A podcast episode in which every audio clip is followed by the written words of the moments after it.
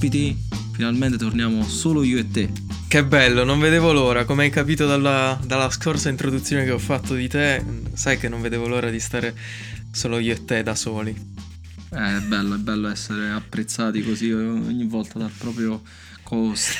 Um, però nell'ultima puntata, mi volevo riagganciare all'ultima puntata, uh, abbiamo parlato di pivoting con Gian Giuseppe di Next to Me e, e, e c'era un aspetto che, um, di cui io sono molto interessato, diciamo che mi interessa molto e che um, mi appassiona da questo punto di vista. È, non è brutto da dire, però è il, uh, l'esperienza del fallimento o comunque del, um, di, di, di, di, progetti e di, uh, di idee che non vanno come si sperava, ecco, che quindi per un motivo o per un altro, tante volte non, non per ragioni, come si, posso, come si, può dire, non per, per, per, per errori uh, delle persone, ma soltanto per contingenze alcune volte, no? Eh, però per un motivo o per un altro, insomma, non uh, si rivelano dei progetti di successo. Certo, certo, e, secondo me l'aspetto fondamentale da tenere presente in queste situazioni è proprio l'opportunità di imparare, perché spesso ci si sofferma sul fallimento, ma non uh, si dà sufficiente peso invece a uh, che cosa è andato storto e che cosa abbiamo imparato perché diciamo nella, nell'eventualità su, po, uh, successiva le cose possono andare meglio. Esattamente, perché poi un, un, la parola fallimento automaticamente eh, diciamo rievoca delle emozioni negative, ecco.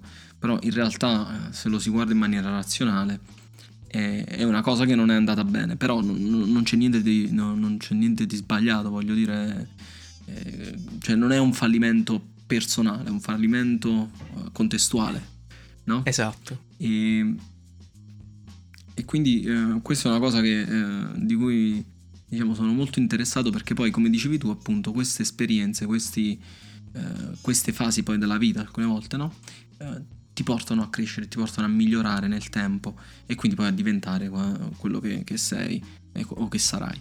E mm, ovviamente nell'ambito del software eh, io penso che sia io che te abbiamo esperienza in progetti che, che sono stati fa- si sono rivelati fallimentari alla fine. Certo, è, è um, un aspetto però molto particolare del fallimento, specialmente in realtà non penso sia solo in ambito software, ma in tutti quegli ambiti in cui c'è comunque un lavoro di inventiva, diciamo.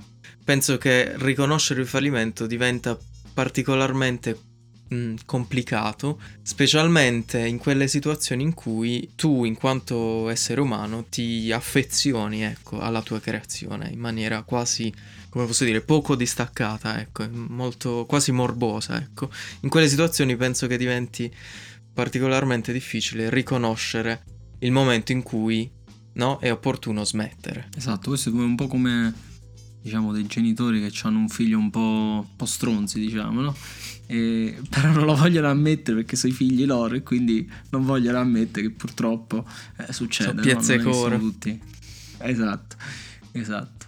Io mi ricordo pa- particolarmente c'è, c'è un, un, progetto a cui ho partecipato qualche anno fa e, ed era un progetto che diciamo che era stato eh, ideato e creato um, per vincere o diciamo per acquisire un cliente molto grande, un cliente che tutti conoscono, non dirò il nome, ma è un cliente che è mo- conosciuto in tutto il mondo.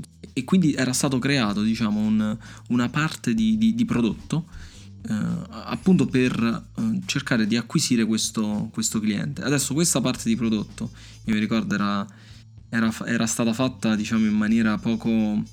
senza, senza, una, senza una ricerca strutturata, ecco. Era stato fatto da una singola persona che sulla base di, penso, qualcosa che aveva cercato in giro su internet. Un'intuizione, così. diciamo. Sì, una mezza intuizione. Quindi senza un team che ci lavorava, no? quindi senza un team eh, che faceva una ricerca di eh, product strategy o, o comunque di, di, prodotto, senza una ricerca ingegneristica. Cioè avevano messo insieme questo accrocchio praticamente e, e ci si era costruito d- dal, dal prototipo.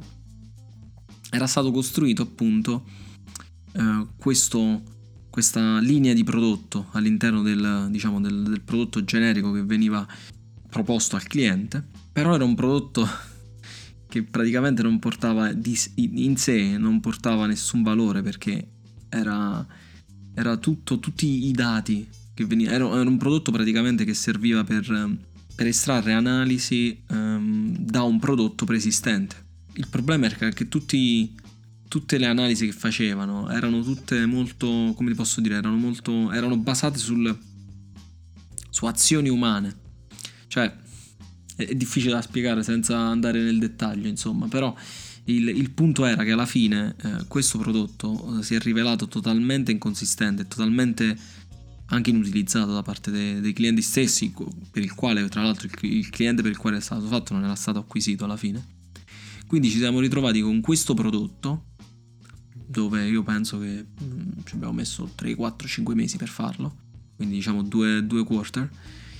E, e alla fine nessuno lo utilizzava o comunque molti pochi clienti lo utilizzavano. E quindi c'era poi questa, questo problema che poi è uno dei problemi che tu praticamente te li trascini questi prodotti, no? Certo. Perché non, li devi continuare a mantenere se li vuoi continuare a spingere, quindi ci devi investire se li vuoi continuare a spingere, però se non c'è ritorno nel mercato, che ci fai con questi prodotti?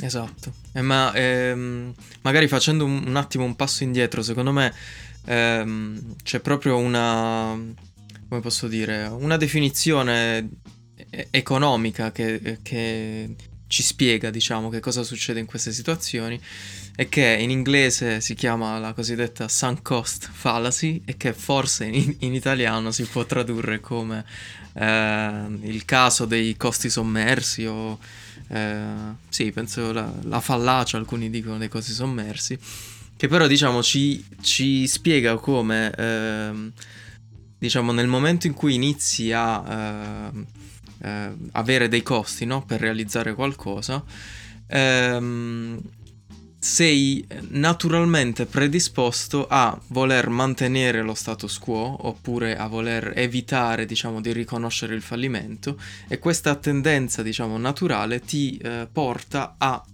continuare no? a lavorare su un prodotto, a sviluppare qualcosa o a, o a non riconoscere quei segnali che ti arrivano da, dall'esterno che magari ti indicano che effettivamente quello che stai facendo probabilmente non sta portando beneficio a nessuno, se non maga- magari semplicemente a, a, a, quell'aspetto tipico di noi ingegneri informatici che è il virtuosismo tecnico di cui poi finiamo per innamorarci ma che poi non porta eh, nessun beneficio di valore economico. Esatto, esatto. Ma guarda, un altro, un altro, modo in cui la si può vedere è quello che sempre gli inglesi chiamano il pot committed, no? Quindi tu hai messo già troppo sul tavolo e quindi tendi a metterci ancora di più, che poi è anche, in realtà se uno ci pensa, è, lo stesso meccanismo con, per cui, con, col quale funzionano um, i giochi d'azzardo. Certo. Ci hai messo troppo eh, a un certo punto e quindi pensi che tagliare, diciamo, la perdita non sia eh, non sia la, la, scelta migliore perché ormai già ci hai messo troppo. In realtà è proprio eh, quando vedi che stai a perdere, la prima cosa che devi fare è devi tagliare. È meglio tagliare le perdite, cioè bloccare le perdite, quindi la, l'emorragia, piuttosto che continuare a investire sopra una cosa che eh, sopra il cavallo morto, no? il famoso, il famoso stai, stai scommettendo sul cavallo morto. E il problema è quando ti accorgi, quando, cioè, come, quando, quando è che devi dire basta? Esatto, esatto. Quello secondo me è uno delle, delle, degli aspetti più complessi perché citavo diciamo l'aspetto che forse mi è più vicino, cioè quello dell'ingegnere che magari si è quasi innamorato del virtuosismo tecnico e continua a sviluppare, però come sappiamo nelle aziende di un certo calibro o comunque di una media grandezza quantomeno, non è solo un ingegnere che realizza qualcosa, no, è tutto un, un complesso di figure che hanno voluto investire nelle, nella realizzazione di qualcosa. Quindi può entrare in gioco, che ne so, uh, l'ego del product manager che ha spinto per questa funzionalità, no? O per questo verticale e quindi magari uh, ammettere di aver sbagliato a investire in questa cosa è meno, come si dice, appealing, meno interessante rispetto invece a magari eh, riuscire alla fine a tirar fuori no, un prodotto nuovo. Eh, il, questo è il cosiddetto teatrino del... non ricordo mai come si chiama, però è il tipico eh, no, teatrino delle apparenze che avviene in tante aziende, no, in cui ci si focalizza semplicemente su... su come si dice, su, sul fare, diciamo, invece che sui risultati, ecco farsi vedere impegnati, eh, certo. fare la presentazione del prodotto finito, ma poi qualitativamente abbiamo mosso, diciamo, i, eh, i KPI del, dell'azienda, abbiamo ottenuto un valore in più dal, dal cliente, abbiamo acquisito più, più clienti, no, quindi non so quanto ne valsa la pena. Ma infatti, secondo me è proprio questo il problema, che tante volte ci si ritrova in queste situazioni per mancanza di di, di analisi e mancanza di KPIs proprio, che esatto. sono i Key Performance Indicator, no? Quindi se non abbiamo, se non abbiamo delle, delle misure, delle metriche a cui far riferimento, che vanno scelte e decise prima esatto. di fare il progetto, non esatto. dopo, perché io mi ricordo, mi ricordo casi in cui si faceva eh, diciamo un, un, progetto oppure si faceva un prodotto e, e dopo praticamente si cercava il valore che questo prodotto dava, cioè dopo. Certo, certo. Quindi qual è il si punto? piegavano una i dati. che tu ce l'hai. Esatto, esattamente, perché una volta che tu c'è il prodotto, che cosa fai? Cerchi di trovare il motivo per cui quel prodotto ti serve, se tu non ce l'hai prima, no? E quindi però tu cerchi quello che può portare valore non al cliente alla fine, ma che può portare valore alla tua tesi, esatto. che, è, che, è, in antitesi con quello che tu stai cercando di fare. Non so se mi sono sì, spiegato. Sì, sì, totalmente.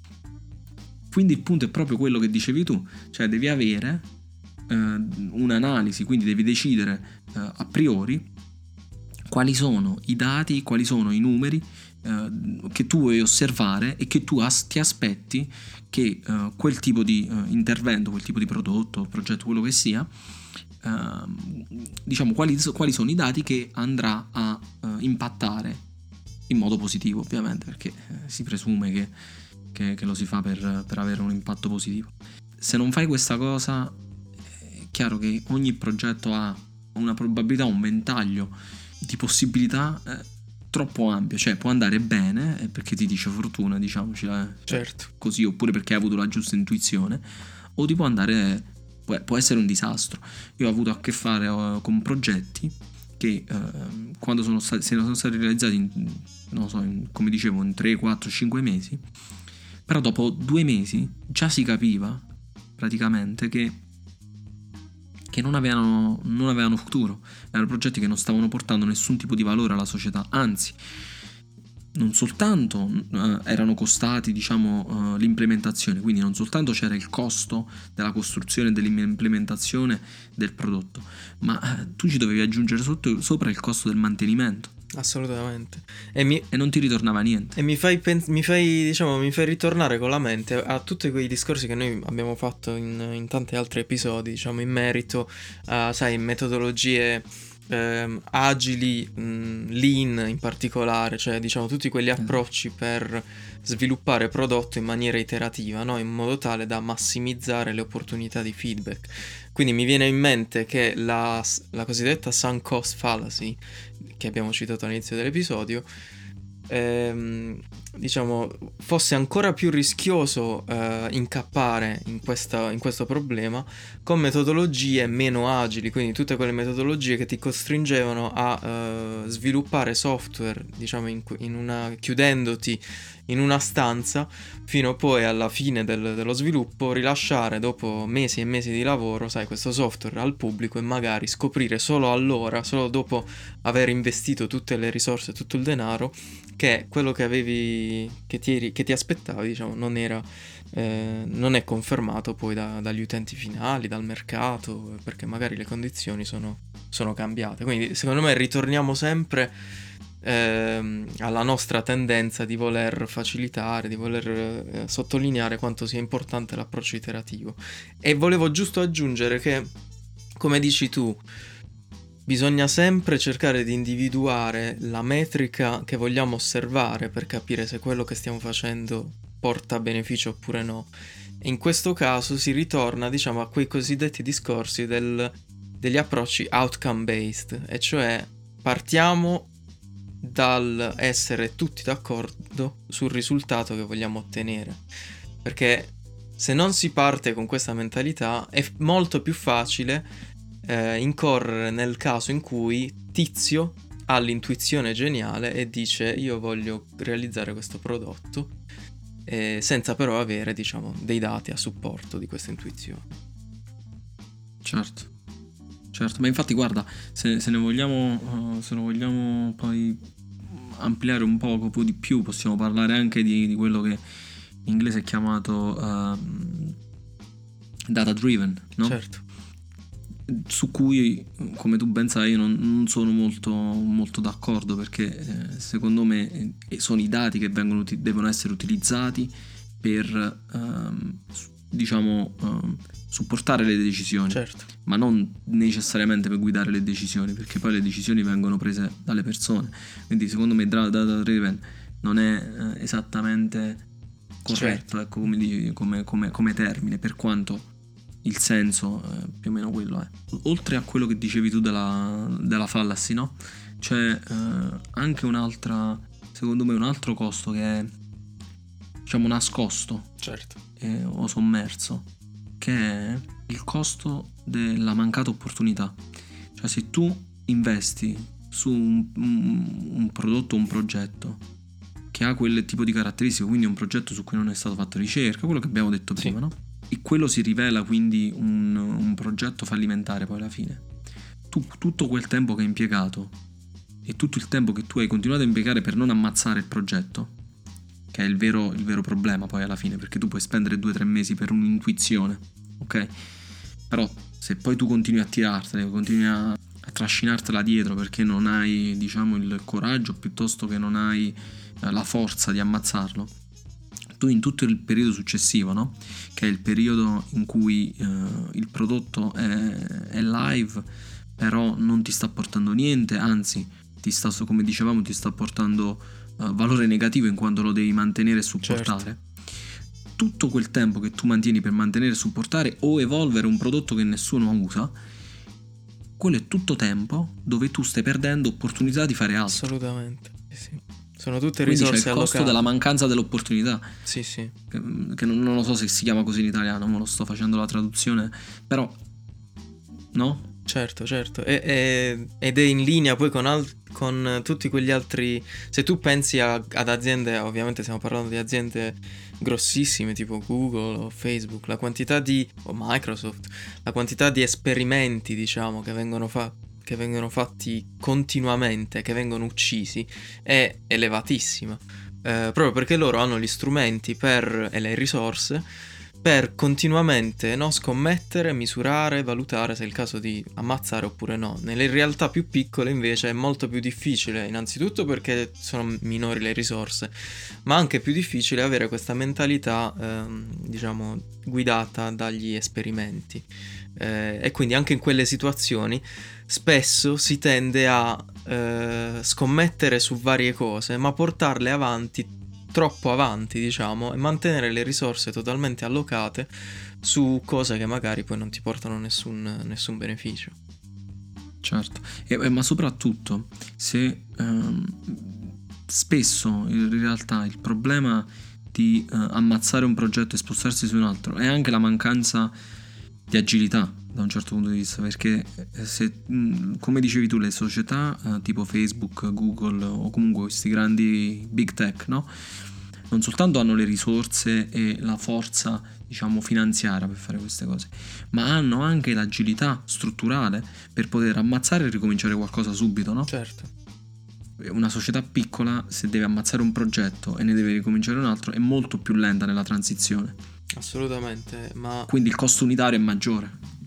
Eh, ma infatti eh, ritorniamo sempre diciamo, agli approcci lean, che purtroppo un'azienda, una startup che, che inizia eh, e vuole aggredire un mercato, ha, è difficile che abbia diciamo, quella potenza di fuoco di una, di una grossa azienda, no? quindi deve cercare di mantenersi il più agile possibile nello sperimentare e cambiare, e cambiare rotta, eh, che è un po' quello che poi è successo a Next to Me, ad esempio, nel, nelle, nell'episodio precedente, ci hanno raccontato appunto lo, l'interessantissima mh, opportunità che hanno avuto loro di riconoscere, diciamo, il, eh, il cambiamento del mercato, comunque di, di, riconoscere che non avevano inizialmente intuito, diciamo, la, il settore giusto da aggredire. Sì, ma che poi in realtà, cioè guarda, secondo me c'è il... Questa poi è una mia idea, c'è un falso mito delle, necessariamente delle startup che sono, che sono agili in quanto startup. Secondo me questo è veramente, o quantomeno per la mia esperienza, eh, non è proprio un... non è proprio vero. Hai ragione, eh, sì sì, è in effetti una, diciamo un aspetto molto particolare perché sì, giustamente si pensa alla startup come un'organizzazione agile perché magari ha molti meno che ne so, ehm, processi da seguire, meno, processi, sì, esatto. sì, meno persone da coordinare, però non necessariamente la mentalità di chi lavora in una startup esatto. è, è, agile. È... Esatto, esatto. E comunque ci sono, ci sono de, de, degli altri problemi, ecco. E poi è vero che le grandi società hanno anche tanta burocrazia, però noi facciamo riferimento sempre eh, a alcuni, quelle società di cui parlavi tu, che mh, costruiscono appunto un, una, una, corporation però con un diciamo con una mentalità molto più flessibile rispetto a come è il grande tech degli, anni, degli anni 60-70 no? Quello è tutto un altro, tutto un altro tipo di, di per quanto eh, insomma eh, si stanno piano piano si stanno secondo me si stanno adeguando anche loro ai tempi e, però io credo che, che spesso il il, l'idea che eh, la grande società ha tanta burocrazia e, e quindi ti, ti, ingessa, no? sei ingessato nella burocrazia, mentre la piccola startup ehm, è più agile. Secondo me sono due cose diverse. Il fatto che quelli hanno burocrazia non necessariamente significa che sei, che, che, che sei ingessato, che sei rigido nel, nel, diciamo nel, nel pivotare, se vogliamo dirlo, oppure nel spostarti. Certo. E lo stesso vale per la, per la startup, il fatto che non hai t- tutti quei processi, che non hai tutta quella struttura, non vuol dire necessariamente che sei veloce nel, diciamo, nel muoverti da, un, da una cosa all'altra. Assolutamente, anche perché... Hai meno vincoli, questo sì. Esatto, esatto, hai meno vincoli, ma potresti avere... che ne so, potresti non avere la competenza per... per, per no, per cambiare, ecco o semplicemente potresti non avere la, diciamo, le, le, le, capacità, le, o le, non le capacità, le, le risorse esatto. economiche per poter fare un, un, un, no? una transizione da una parte all'altra. Certo. Perché tante volte ci vogliono anche investimenti, no? Quindi se tu eh, sei una piccola, sei una piccola società che ha degli investimenti limitati, è difficile cambiare una continuazione senza avere eh, diciamo, un impatto importante sulle finanze. Certo ricominciare ti costa. Pensavo, pensavo ritornando sempre al, all'ambito del sunk cost fallacy, pensavo che entrambi ci siamo trovati invece forse quasi nella situazione opposta, quasi opposta diciamo, secondo me ce n'è da discutere di quella situazione, però eh, diciamo ci siamo trovati nella situazione in cui è stato deciso di uccidere un, un progetto che non era neanche stato completato, forse, forse proprio nel momento peggiore. Cioè, nel momento. Se, se ho capito a quello che ti stai riferendo, è, è stato ammazzato un progetto che in realtà stava andando benissimo e avrebbe portato, comunque ne sono certo, valore enorme alla società. Guarda, io riflet- mi è capitato di riflettere su quel progetto e anche io pensavo che stesse andando benissimo, però secondo me non avevamo elementi per dire, per dire, che stava andando benissimo. E cioè, mi spiego meglio. Innanzitutto, dando un minimo di contesto ai nostri ascoltatori, questo era uno di quei progetti di refactoring, diciamo, di cui noi abbiamo parlato già in altri episodi. E, e questo era un progetto su cui stavamo puntando perché, eh, diciamo, eravamo quasi abbastanza convinti che ci avrebbe eh, donato una certa agilità nel, nel poi sviluppare diciamo, futuri eh, aggiornamenti al, al, prodotto. Però, quando... Però era product refactoring, eh? esatto, non era esatto, soltanto technical esatto, refactoring. Esatto, era, era product refactoring e stava andando anche abbastanza bene, però c'è anche da dire che secondo me non avevamo elementi a sufficienza per dire che stava andando bene, nel senso che eh, secondo me era un po' troppo po' sbilanciato eh, verso l'aspetto tecnico e meno verso l'aspetto di prodotto perché comunque richiedeva realizzare totalmente nuovamente l'applicazione mobile. No, certo. difficilmente riuscivamo a rilasciarla in maniera iterativa e avevamo veramente poche, cioè eravamo quasi tutti allocati su questo progetto se non ricordo male. Sì. Quindi Però avevamo forse... quasi finito, eh. Sì, sì, sì, certo, certo. Però se, capisco, diciamo, que- se, tu, se non ricordi male, cioè se non ricordo male, penso che eh, uno dei motivi della decisione di tagliare il progetto eh, è stato politico, perché non, sì. do- non dobbiamo dimenticarci che eh, cioè, ci sono sempre anche questi, questi aspetti da considerare in, una, in, un'azienda e quindi bisognava sì. dare dimostrazione, diciamo, di, di qualcosa e, e probabilmente eh, quello è stato certo. uno forse dei momenti, dei come si dice, motivi fondanti. Sì, sì, no, sicuramente. Però secondo me quel, il, il, il motivo per cui quel progetto è stato ammazzato è stato lo stesso, secondo me, per cui poi i progetti fallimentari tante volte si ritarda ad ammazzarli. Cioè, sì, sì. io sono convinto che quel progetto andava bene, però la verità è che non c'erano dei KPI precisi esatto, neanche per esatto. quel progetto. Giustamente, sì, sì. E quindi ritorniamo sempre a, a, a questo, a, diciamo, a questo aspetto, cioè che anche per poter difendere una scommessa che tu stai facendo, è sempre meglio definire a priori, diciamo, che, co- che impatto vuoi avere sull'azienda, o comunque che impatto speri di avere sul, sul prodotto, sull'azienda, o comunque sul valore dell'azienda. E questo mi, mi, mi, mi diciamo, mi tira un'altra, un'altra, un'altra cosa che secondo me è estremamente interessante e che poi tante volte, se, diciamo, se non scelta bene, può contribuire o anche influire eh, in maniera eh, determinante sul successo o sul fallimento di un progetto e che è eh, la, la, dicotomia tra buy e, e build, quindi Certo, acquistare. comprare qualcosa o, o costruirla. Certo. Quante volte ci è, capitato, ci è, capitato, a me poche sinceramente, però comunque conosco di, di, società che hanno deciso di costruire qualcosa che già esisteva nel mercato e che potevi comprare, diciamo, potevi pagare con un... E integrare, diciamo, sì. Esatto, esatto. Sì, sì. Ma ehm, anche lì, secondo me, eh, a volte, eh, se, a volte diciamo, la, la, sbagliata decisione viene sempre dal sunk cost fallacy comunque. Cioè, nel senso, ehm, magari sei così concentrato a realizzare e che ne so, ti rendi conto che non hai, non hai considerato un altro aspetto del prodotto che stai realizzando e c'è bisogno di per completezza c'è bisogno di, di offrire no? un'ulteriore funzionalità. Spesso i team, specialmente i team molto, tecnolo- molto tecnici, ecco, sono così concentrati nel, nel realizzare che qualsiasi problema, diciamo, vengano... Qualsiasi problema si, si, uh, si affacci, uh, viene risolto con uh, codice, quindi realizzando la soluzione, no?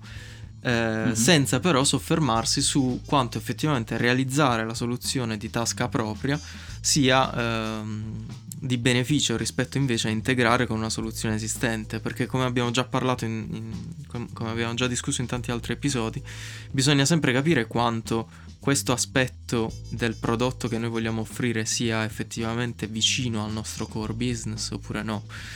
Mm, non dimentichiamoci che realizzare, aumentare la superficie di un prodotto tramite codice significa aumentare i costi di mantenimento, come abbiamo già detto prima, no?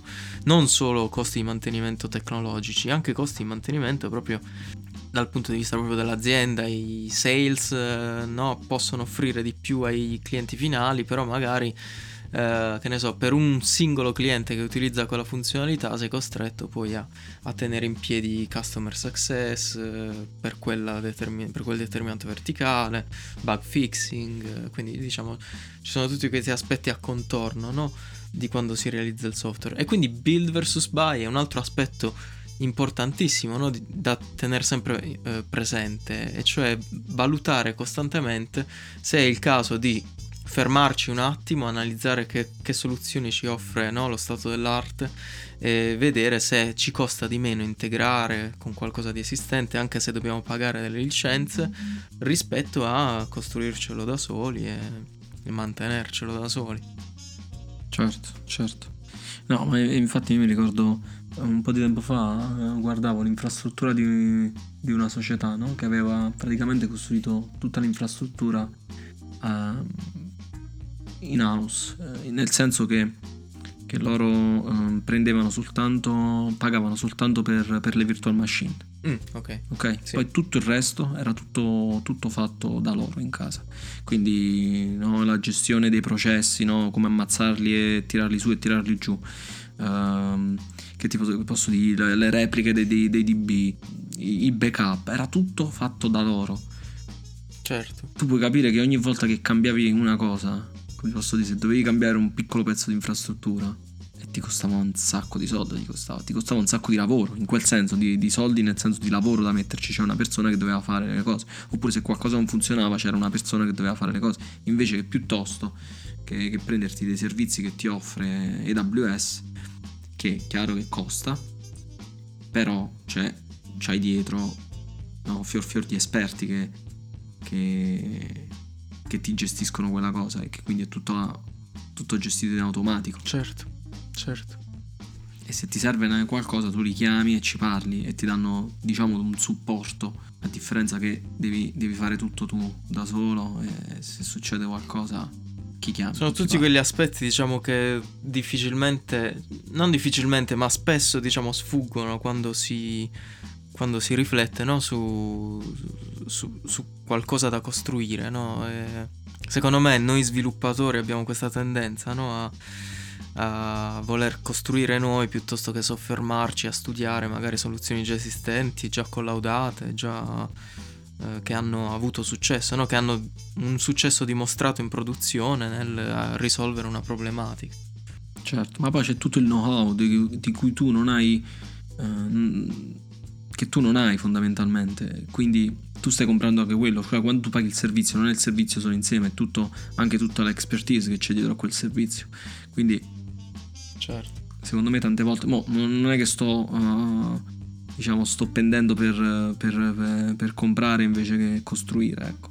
però eh, sono cose che vanno tenute in considerazione perché poi se tu, inizi, se tu decidi, di, decidi di costruire una cosa eh, e quella cosa non va bene quando in realtà poi c'era nel mercato qualcuno che ti poteva offrire quel servizio in maniera ottimale tu rischi di mandare eh, in fallimento il tuo progetto per una cosa che non è parte del core del esatto, progetto esattamente questo è un errore che ho visto fare tante volte, ma che è un errore abbastanza, secondo me, anche non, non troppo difficile da, da, da, da evitare. Certo, certo. Ok, mh, mm, anche, anche, questa puntata volge al termine e ah, io avevo, avevo molta voglia di affrontare questo argomento perché secondo me è uno di quegli aspetti, diciamo, della nostra eh, industria, eh, del nostro settore che mh, mm, su cui secondo me non si riflette abbastanza perché mi, capita, mi è capitato tantissime volte di, eh, come si dice, di osservare ecco, questa attitudine a voler comunque a tutti i costi continuare un progetto e portarlo a termine senza diciamo, ness- nessun altro motivo se non il fatto che abbiamo deciso di realizzare qualcosa quindi lo dobbiamo portare a termine. Che poi secondo me è una mentalità che eh, n- non, è, non è tipica di questo settore nel senso che c'è tanta gente che semplicemente quando inizia a fare qualcosa vuole portarla a termine comunque vada, nel senso senza, sì. senza eh, tenere presenti diciamo, i segnali che, avvengono, che vengono dall'esterno. E anche io ero così, però sono cambiato molto da questo punto di vista. Comunque, eh, dopo questa digressione... E confessione direi. Esatto, eh, questa seduta dallo psicologo. Eh, non dimenticatevi mai, e dico mai, di seguirci eh, ovunque, e in particolar modo eh, su Twitter e su Facebook, le nostre amate piattaforme social. E, e scriveteci perché abbiamo, abbiamo, tanto bisogno ecco, di parlare con i nostri ascoltatori. Eh, sì, sì, ci sentiamo soli, poi in quarantena, io sto pure in quarantena qua in Germania. Quindi... Eppure io. Quindi va bene, allora un grande abbraccio. Senza, senza troppi... eh, Che non si può abbracciare eh, oggigiorno, eh. Vabbè, un abbraccio virtuale. Esatto. Un saluto, dai, un saluto. Ci... Un saluto. Un saluto. Ci abbracciamo in tempi Un migliori. saluto a distanza, ecco.